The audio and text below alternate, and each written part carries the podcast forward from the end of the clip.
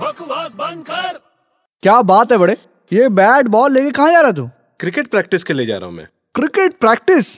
यार मेरा favourite sport है हम्म क्या बात है अच्छी बात है तुझे बहुत इंटरेस्ट है ना क्रिकेट में बहुत हम्म अच्छा तुझे पता है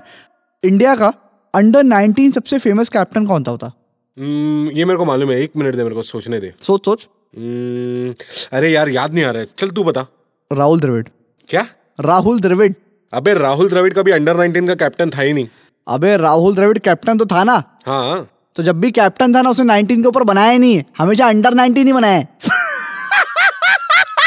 अबे बकवास बंद कर